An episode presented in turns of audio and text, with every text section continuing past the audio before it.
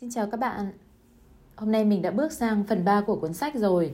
Bây giờ Trung sẽ đọc đôi lời dẫn nhập cho phần 3 của cuốn sách Nguyên lý 80-20. Nguyên lý 80-20 cho tới nay đã minh chứng được giá trị của nó trong các lĩnh vực sản xuất kinh doanh và đã góp phần không nhỏ tạo nên những thành công ngoài sức tưởng tượng ở phương Tây và ở châu Á, kể cả những người không thích các hoạt động kinh doanh hoặc không biết một chút gì về nguyên lý 80-20 cũng đều chịu tác động, không nhiều thì ít, của những thiểu số con người biết vận dụng nguyên lý này. Nhưng nguyên lý 80-20 đâu phải chỉ là nguyên lý của các hoạt động doanh thương mà là nguyên lý của cuộc sống. Nguyên lý này được giới nghiên cứu kinh tế học phát hiện. Nguyên lý này thành công trong các hoạt động doanh thương vì nó đã phản ánh đúng bản chất thế giới khách quan chứ không phải vì trong kinh doanh có những vấn đề đặc thù ứng với nguyên lý 80-20. Trong bất kỳ tình huống nào, nguyên lý 80-20 có thể hoặc đúng hoặc sai, nhưng trong phạm vi tất cả những trường hợp đã được kiểm nghiệm, dù vận dụng trong hay ngoài lĩnh vực kinh doanh, chân lý này luôn có giá trị đúng. Chỉ có điều, nguyên lý này đã được kiểm chứng ở các hoạt động trong phạm vi sản xuất kinh doanh nhiều hơn so với các hoạt động khác.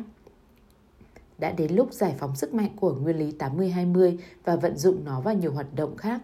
Các hệ thống kinh tế và kinh tài đều rất hấp dẫn và là những thành tố quan trọng của cuộc sống, nhưng về cơ bản thì chỉ là những quy trình trong cuộc sống. Đấy chỉ là chiếc phong bì bên ngoài cuộc sống, chứ không phải chính nội dung cuộc sống. Phần quý báu nhất của cuộc sống là ở chính cuộc sống của từng cá nhân, cuộc sống bên trong và bên ngoài, là ở từng mối quan hệ cá nhân và ở những mối tương tác cũng như các giá trị trong xã hội. Phần 3 cuốn sách này sẽ thử gợi ý cho quý độc giả cách vận dụng nguyên lý 80-20 vào cuộc sống – nhằm mưu cầu thành quả và hạnh phúc. Phần 4 sẽ tìm hiểu xem nguyên lý 80-20 có vai trò nội tại như thế nào đối với những bước tiến của nền văn minh, những tiến bộ trong xã hội. Phần 3 và phần 4 có tính chất suy đoán và ít được minh chứng hơn các phần trước. Tuy nhiên, về tiềm năng, hai phần này lại quan trọng hơn. Xin mời độc giả tham gia vào một chuyến viễn du khám phá những cái còn chưa được biết đến mà chúng ta sắp sửa khởi hành ngay đây. Mọi người để ý nhé, Phần 3 và phần 4 là phần rất là quan trọng. Mọi người chú ý theo dõi và lắng nghe nha. Phần 3 làm ít, thu và thụ nhiều hơn. Chương 9 Tự do Cũng như chân lý, nguyên lý 80-20 có thể giải phóng các bạn. Các bạn có thể giảm bớt công việc, đồng thời có thể kiếm được nhiều tiền hơn và hưởng thụ được hơn nhiều.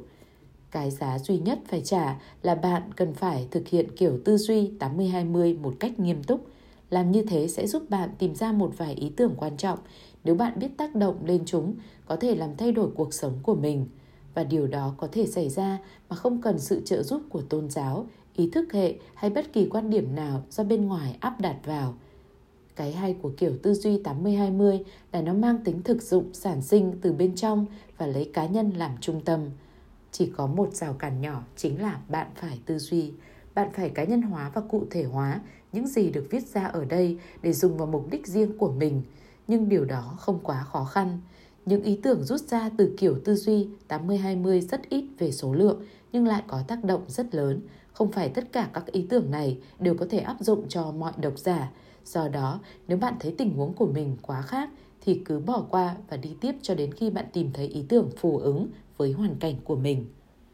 Hãy suy nghĩ theo kiểu 80-20 bắt đầu từ chính cuộc sống của mình – Mong muốn của tôi không chỉ đơn giản là dọn sẵn ra cho các bạn những ý tưởng rút ra từ kiểu tư duy 80-20 và để các bạn tự linh hoạt, áp dụng vào cuộc sống của mình. Thực sự tôi có tham vọng lớn hơn thế nhiều. Tôi muốn các bạn phải thấm nhuần kiểu tư duy 80-20 để các bạn có thể tự mình tìm ra những ý tưởng phổ phát cũng như đặc thù mà tôi chưa từng nghĩ ra Tôi muốn gia nhập các bạn vào đội ngũ những người tư duy theo kiểu 80-20 và nhân lên gấp bội những ý tưởng kiểu 80-20 được sản sinh ra trên thế giới này. Những đặc tính chung kiểu tư duy 80-20 là nó mang đến tính chiêm nghiệm, bất thường, hưởng lạc, chiến lược và phi tuyến tính.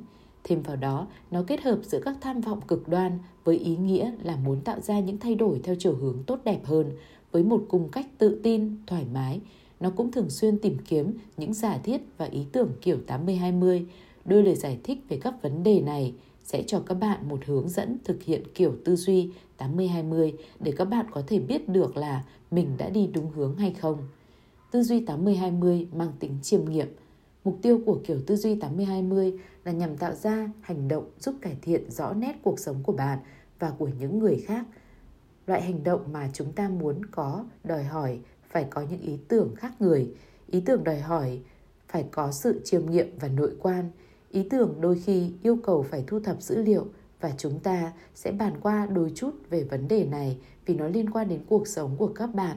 Thông thường ý tưởng có thể được sản sinh ra đơn thuần chỉ bằng sự chiêm nghiệm mà không cần thiết phải thu thập thông tin. Khối óc chúng ta đã chứa sẵn một lượng thông tin gấp nhiều lần mức chúng ta có thể tưởng tượng. Kiểu tư duy 80-20 khác hẳn với kiểu tư duy rất phổ biến ngày nay.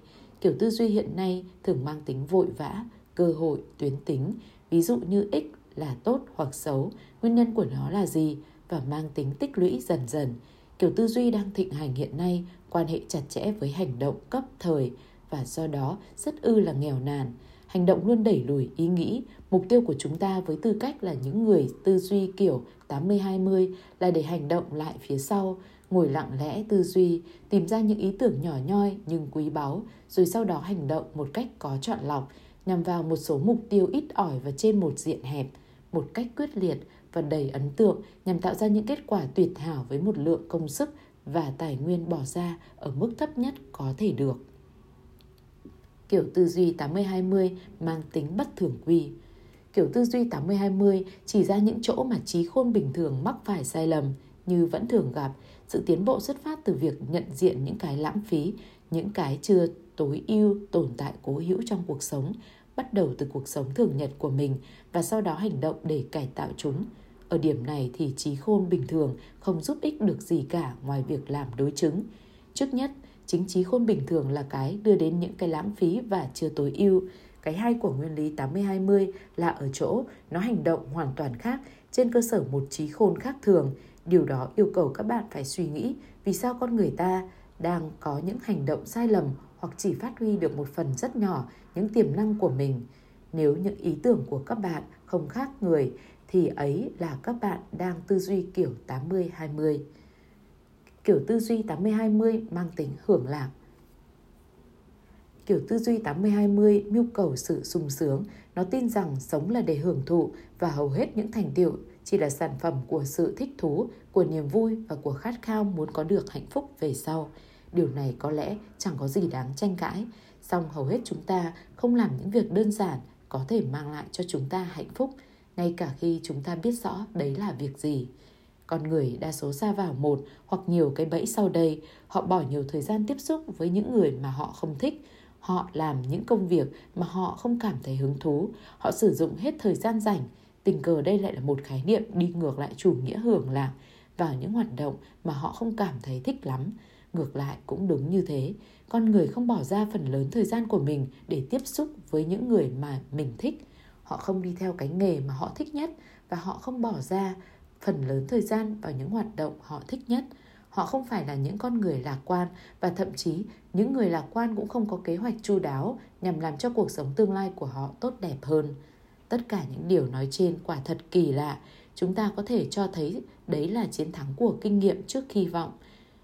Chỉ có điều, kinh nghiệm là một khái niệm tự tạo thường do chi nhận của con người về thực tại bên ngoài là chính cái thực tại khách quan bên ngoài ấy. Có lẽ tốt hơn nếu phát biểu rằng đấy là chiến thắng của mặc cảm tội lỗi trước niềm vui, của tính di truyền trước trí thông minh, của tiền định trước quyền chọn lựa và ở một ý nghĩa rất thực của cái chết trước cuộc sống. Chủ nghĩa hưởng lạc thường được hiểu là có ý, hàm ý vị kỷ, thiếu quan tâm đến người khác và thiếu tham vọng. Tất cả những suy nghĩ ấy chỉ làm sự bồi nhọ. Thực chất chủ nghĩa hưởng lạc là một điều kiện cần thiết để có thể giúp đỡ người khác và để đạt được những quả thành quả. Thật rất khó và bao giờ cũng là hoang phí có thể đạt được một cái gì đó xứng đáng mà không yêu thích điều đó. Nếu càng có nhiều người hưởng lạc thì thế gian này sẽ có một chốn cõi tốt đẹp hơn và ở mọi phương diện sung túc hơn.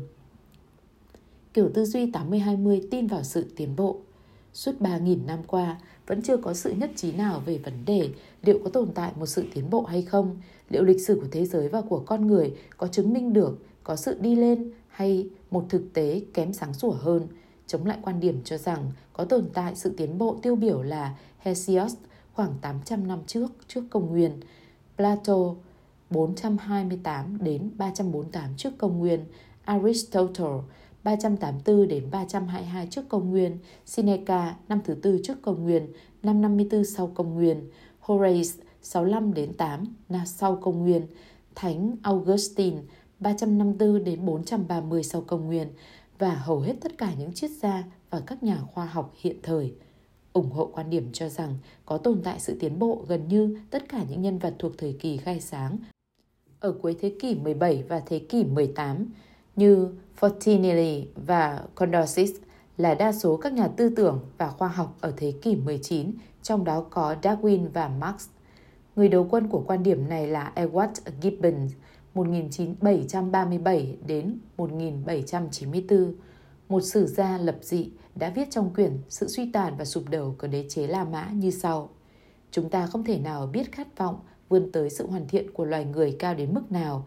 Do đó, chúng ta có thể an toàn chấp nhận một kết luận vui vẻ rằng mỗi thời đại đã làm tăng thêm và vẫn tiếp tục làm tăng của cải, hạnh phúc, tri thức và có lẽ cả phẩm hạnh thực sự của loài người. Ngày nay, tất nhiên, bằng chứng chống lại sự tiến bộ có sức thuyết phục hơn nhiều so với thời đại của Gibbon, song bằng chứng cho sự tiến bộ cũng thuyết phục hơn không kém. Sự tranh cãi này không thể dùng chứng cứ để giải quyết sự tin tưởng vào tiến bộ hẳn phải là một hành vi đức tin, tiến bộ là bổn phận. Nếu chúng ta không tin vào sự tiến bộ, chúng ta sẽ chẳng bao giờ có thể thay đổi thế giới cho tốt hơn.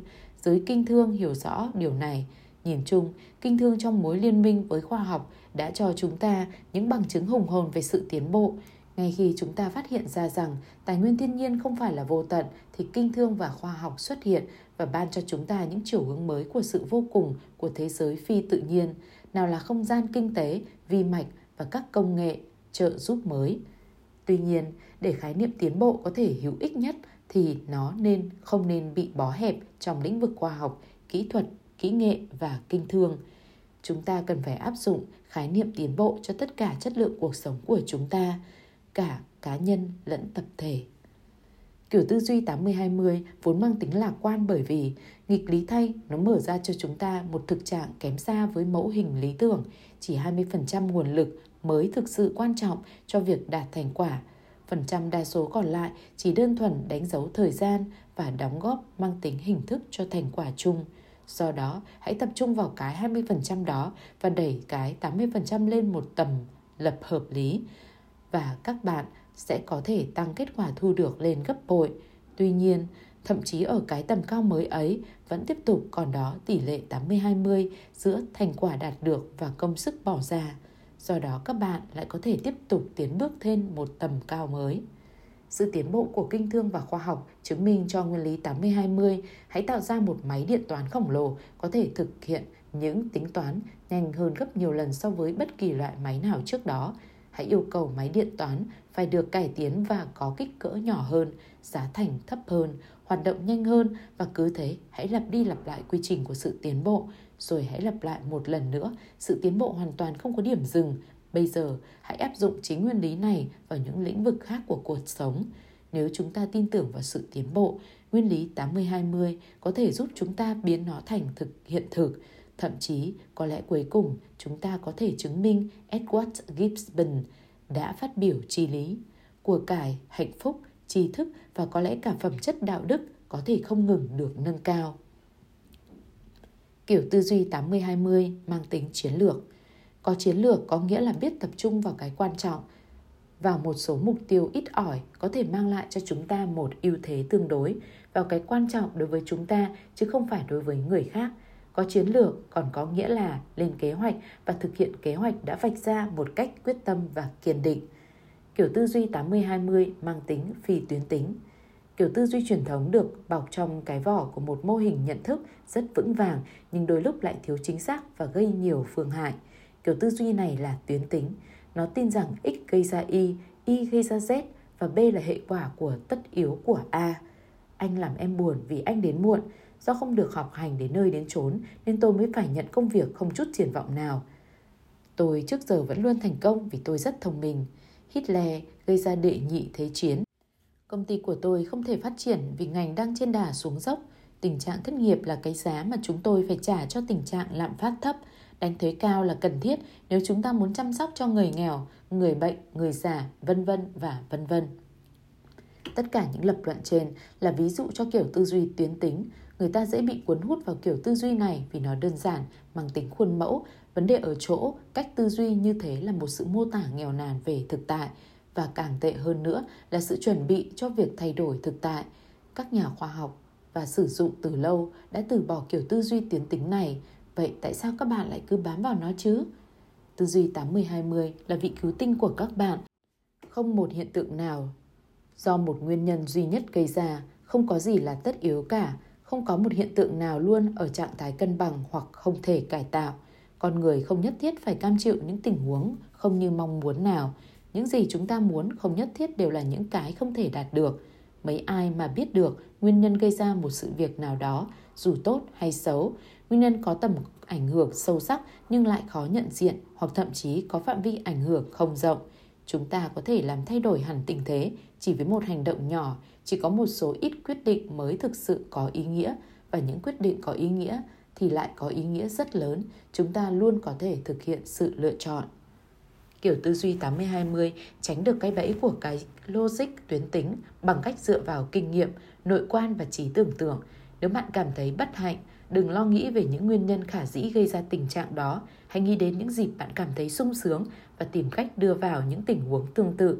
Nếu công việc của bạn không đi đến đâu cả, đừng suy nghĩ vẩn vơ nhằm tìm cách cải thiện từng chút, một văn phòng lớn hơn, một chiếc ô đắt tiền hơn, một chức danh nghe kêu hơn, làm việc ít giờ hơn, một ông sếp cảm thông hơn. Hãy nghĩ về những thành tựu quan trọng ít ỏi mà bạn gặt hái trong suốt quãng đời của mình và cố gắng tìm cách gặt hái thêm những thành tựu như vậy. Nếu cần đổi hẳn công việc hoặc thậm chí nghề nghiệp của mình, đừng cố tìm ra nguyên nhân, nhất là những nguyên nhân gây nên thất bại. Hãy hình dung và tạo ra những tình huống có thể làm cho bạn hạnh phúc và làm việc có hiệu quả. Kiểu tư duy 80-20 kết hợp giữa tham vọng cực đoan với một cùng cách tự tin, thoải mái. Chúng ta được tạo thói quen suy nghĩ rằng đã có cao vọng thì phải bôn ba ngược xuôi, làm việc ngày đêm tàn nhẫn, hy sinh bản thân và người khác vì một sự nghiệp và sự bận rộn thái quá. Nói tóm lại, chúng ta liên tưởng đến một cuộc tranh giành ác liệt, chúng ta phải trả một cái giá quá đắt cho liên tưởng này. Sự tương liên này không phải là cái chúng ta mong muốn và cũng không cần thiết.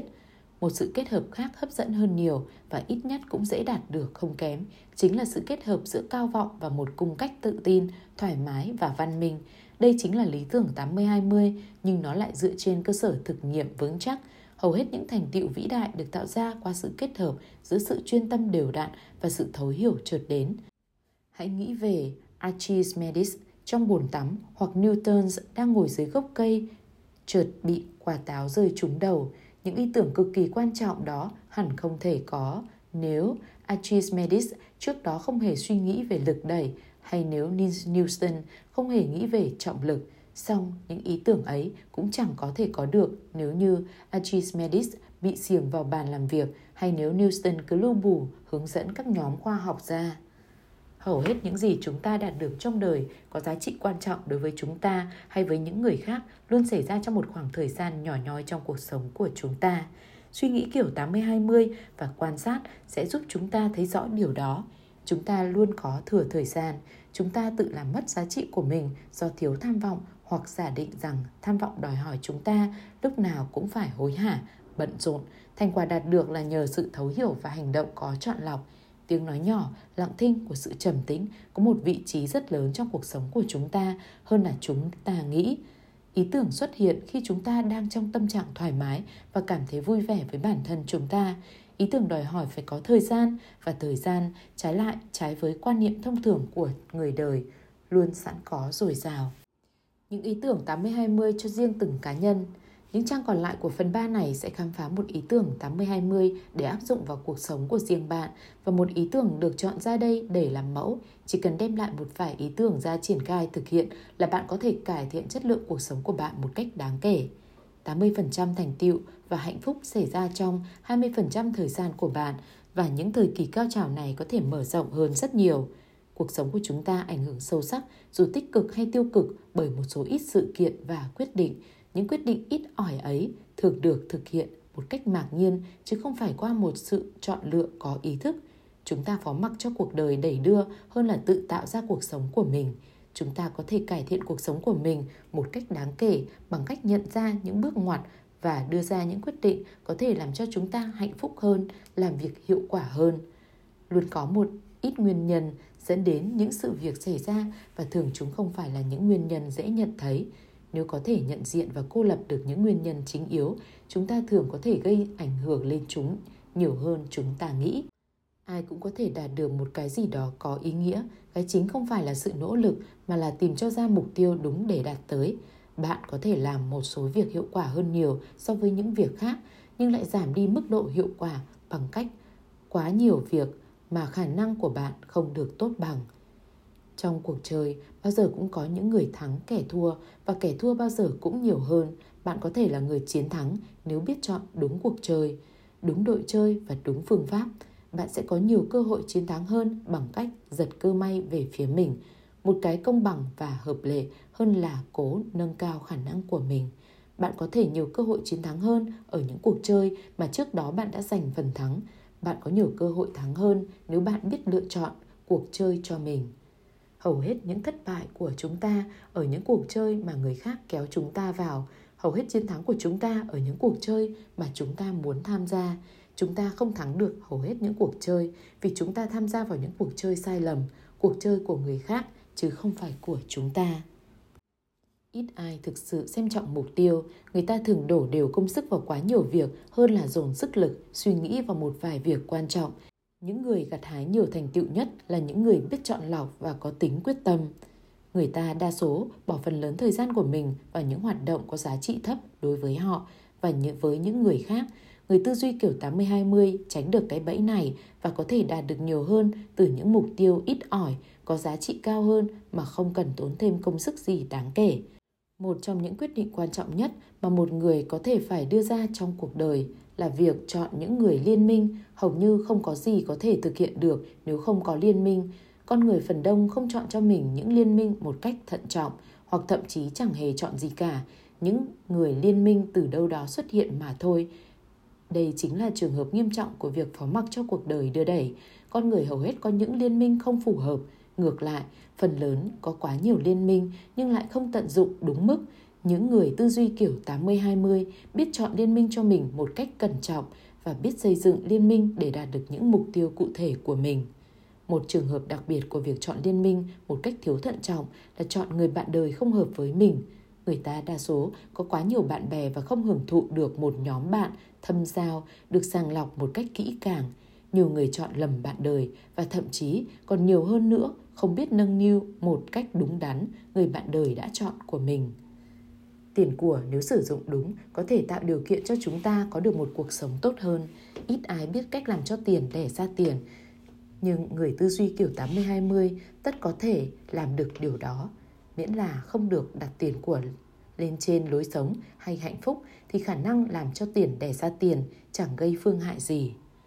Ít người bỏ ra đủ thời gian và suy nghĩ để vun đắp cho hạnh phúc của chính mình. Họ chỉ mưu cầu những mục đích gián tiếp như tiền tài hay danh vọng mà có thể khó có được và khi đạt được rồi mới thấy chúng chẳng thể mang lại hạnh phúc gì. Hạnh phúc không những không phải là tiền của mà nó cũng chẳng có chút gì giống với tiền của cả. Tiền của không tiêu xài có thể dành dụng, đem đầu tư và đẻ thêm ra tiền nhờ vào sự kỳ diệu của lãi kép. Thế nhưng hạnh phúc không hưởng thụ hôm nay không hề dẫn đến hạnh phúc cho ngày sau. Hạnh phúc của cũng như khối óc sẽ bị suy kiệt đi nếu không được vận động những người tư duy kiểu 80-20 biết rõ cái gì tạo ra hạnh phúc và theo đuổi nó một cách có ý thức, thông minh và phấn khởi và tận hưởng hạnh phúc hôm nay để xây dựng khuếch đại hạnh phúc cho tương lai. Thời gian đã sẵn sàng tác chiến. Xuất phát điểm tốt nhất để suy nghĩ kiểu 80-20 về thành đạt và hạnh phúc là đề tài thời gian, cách đánh giá của xã hội. Chúng ta về chất lượng và vai trò của thời gian quả còn rất kém. Nhiều người bằng trực giác hiểu được điều này và hàng trăm ngàn người công tác điều hành bận rộn đã cố tìm cách sửa chữa qua hình thức quản lý thời gian, nhưng họ chỉ đang thực hiện những điều chỉnh lặt vặt. Toàn bộ cách suy nghĩ của chúng ta về thời gian cần phải được thay đổi chúng ta không cần quản lý thời gian, chúng ta cần một cuộc cách mạng thời gian. Hết chương 9